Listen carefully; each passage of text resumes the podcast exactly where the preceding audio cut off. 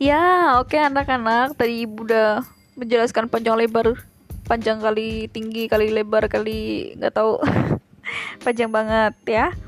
Kadang ibu juga jelasinnya kayak uh, agak cepet mungkin ya, karena kan memang ada beberapa penekanan-penekanan yang menurut ibu itu penting untuk dijelaskan. Mungkin agak lebih cepat. Ibu mohon maaf ya kalau masih banyak salah lagi mohon maaf banget ya. Kalau ibu di sini juga masih belajar semoga nanti kalian bisa memaafkan kesalahan ya ibu oke. Baik kita tadi sudah memahami bersama ya tentang bagaimana kebijakan pintu terbuka di Indonesia.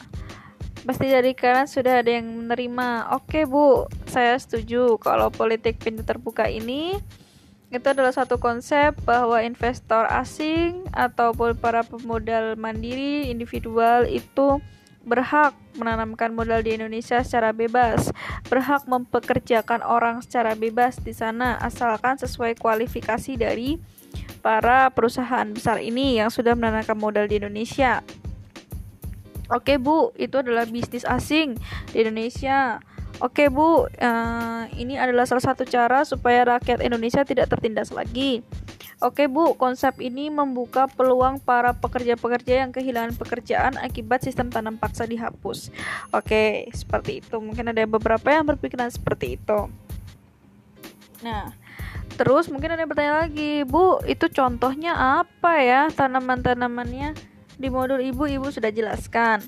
Jadi, para pengusaha itu kebanyakan menanamkan uh, tanaman yang sangat mahal untuk di apa namanya diekspor ya. Misalkan teh kemudian juga tebu. Tebu kan nanti diolah menjadi gula.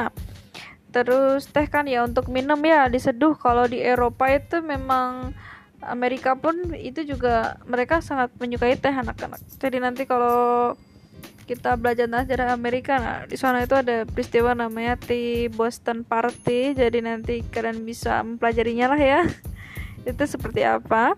Kemudian juga tembakau. Jadi tembakau itu dulu diolah menjadi rokok ya. Jadi rokok itu sudah ada pada zaman kolonialis. Jadi pada tahun 1870 memang rokok itu sudah diolah. Cerutu juga sudah ada saat itu.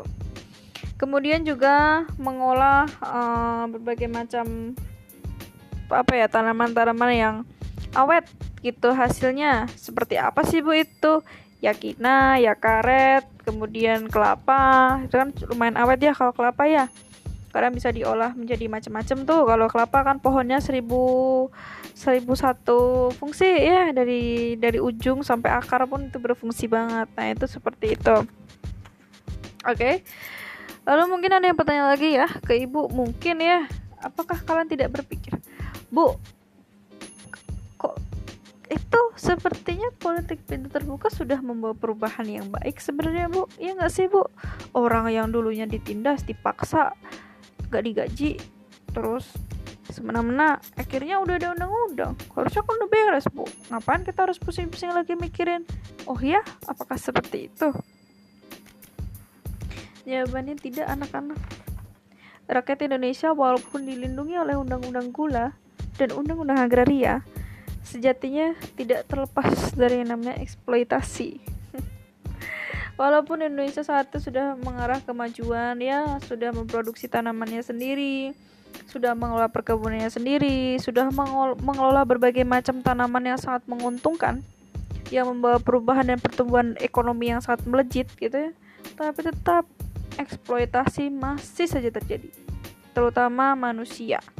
Ya. Dari mananya sih, Bu? gitu ya. Jadi anak-anak, masing-masing pekerja ini kan memiliki hak dan juga memiliki kewajiban kepada perusahaannya masing-masing. Contohnya seperti ini. Ini Bu Asti. Bu Asti kerja di pabrik teh misal dan partner ibu, teman ibu, Burista, bekerja di pabrik rokok. Kira-kira kita berdua ini sama nggak sih gajinya? Secara pabrik teh misal, kita hanya bekerja selama 6 jam misal ya. Sedangkan yang rokok harus bekerja cepat karena harus nanti diekspor dan segala macam harus dibungkusi cepat segala macam jadi harus dia bekerja dua kali lipat daripada ibu kira-kira gajinya sama nggak beda anak-anak gajinya ibu dengan barista. Bisa saja barista lebih sedikit daripada ibu. Gitu ya karena ibu kan mengelola misalnya ibu mengelola teh ini tapi di, harus dijual ke perusahaan tersebut. Jadi ini ini tanah ibu oke tanah ibu. Tapi ibu harus menjual teh teh ibu ini ke perusahaan itu. Itu sudah kontraknya seperti itu. Tapi ibu memang tidak tidak tidak terasa tertindas ya saat itu. Walaupun sebenarnya ibu juga tertindas. Loh ibu kan bisa saja menjual ke siapa pun tapi kenapa harus ke perusahaan tersebut itu ada yang seperti itu anak-anak. Eksploitasi manusia saat itu terjadinya seperti itu. Ada juga yang sudah memiliki tanah tapi dan sudah mengolahnya ya tapi dibatasi. Harganya pun dibanting. Jadi misalkan 1700 misalnya harganya itu satu kilogramnya 1700 harusnya tapi cuma dibeli sama perusahaan 500 rupiah. Itu pun ada eksploitasi besar-besaran manusia saat itu seperti itu anak-anak. Belum lagi misalnya barista tadi ya bekerja di rokok.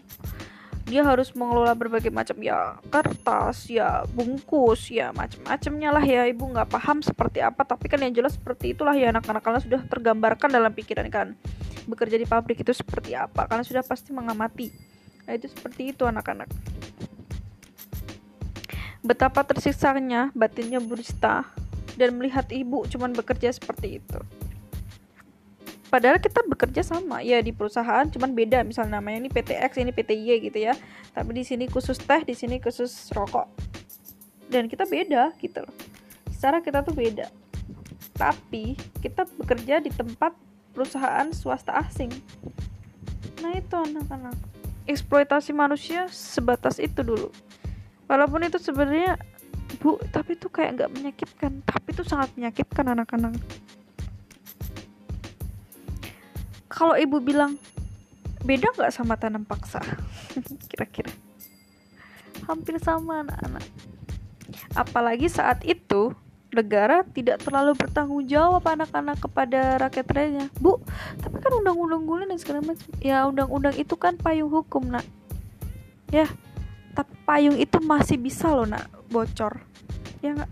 Bisa aja kita masih tetap kehujanan. Bisa aja rembes. Iya nggak nak karena tidak semuanya itu mereka laporkan ke pemerintah. Ketidakadilan ketidakadilan yang mereka lakukan.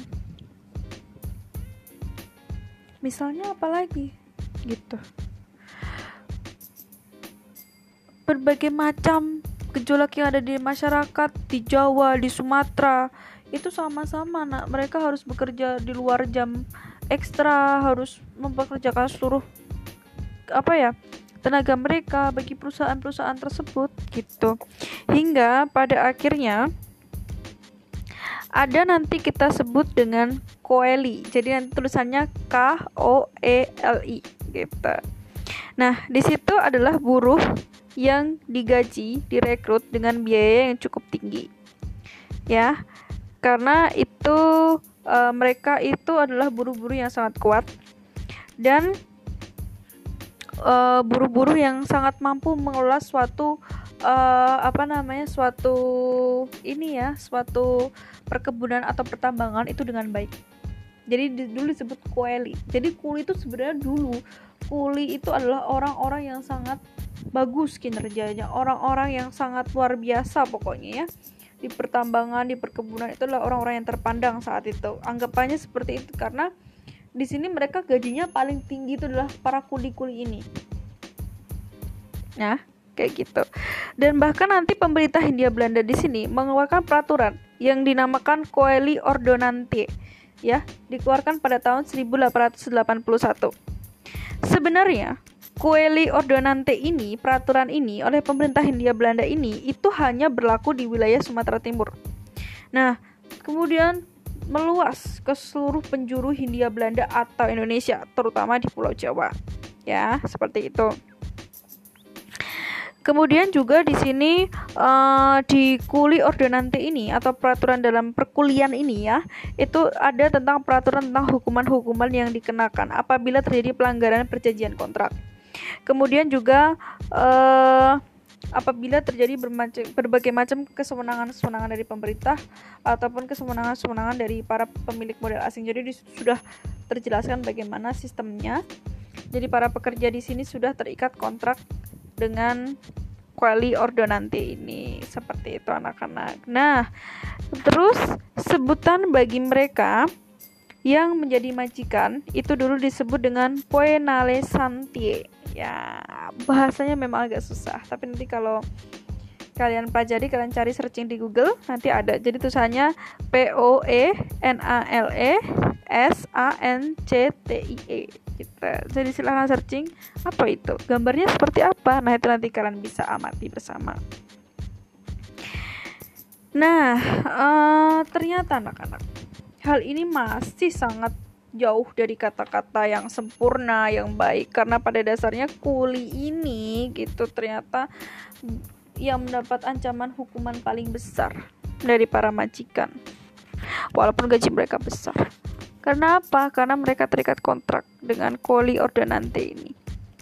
Tenaga-tenaga kerja yang mungkin hanya kecil-kecilan ya, tidak memiliki kekuatan yang sebesar itu pun ya walaupun tidak terlepas dari penindasan ya, tapi mereka masih dalam rangka sedikit aman karena mereka tidak ada ancaman hukuman pemutusan kontrak dan segala macam karena kan yang di kontrak tadi hanya yang para koeli-koeli ini yang merasa sebagai para buruh-buruh yang bergaji besar. Nah, itu seperti itu anak-anak. Jadi uh, saat itu memang uh, benar-benar eksploitasi manusia saat itu macam-macam ya nak. Dari yang dari kuliah, yang tenaga kerja, dari ketidakseimbangan uh, pembayaran dan segala macamnya itu terjadi saat itu. Jadi eksploitasi manusia saat itu memang macam-macam jadi ibu tidak bisa mengklasifikasinya. Satu tok itu misalkan kuliah aja tuh nggak bisa karena semuanya saling berhubungan. Gitu. Nah yang kedua apa anak-anak?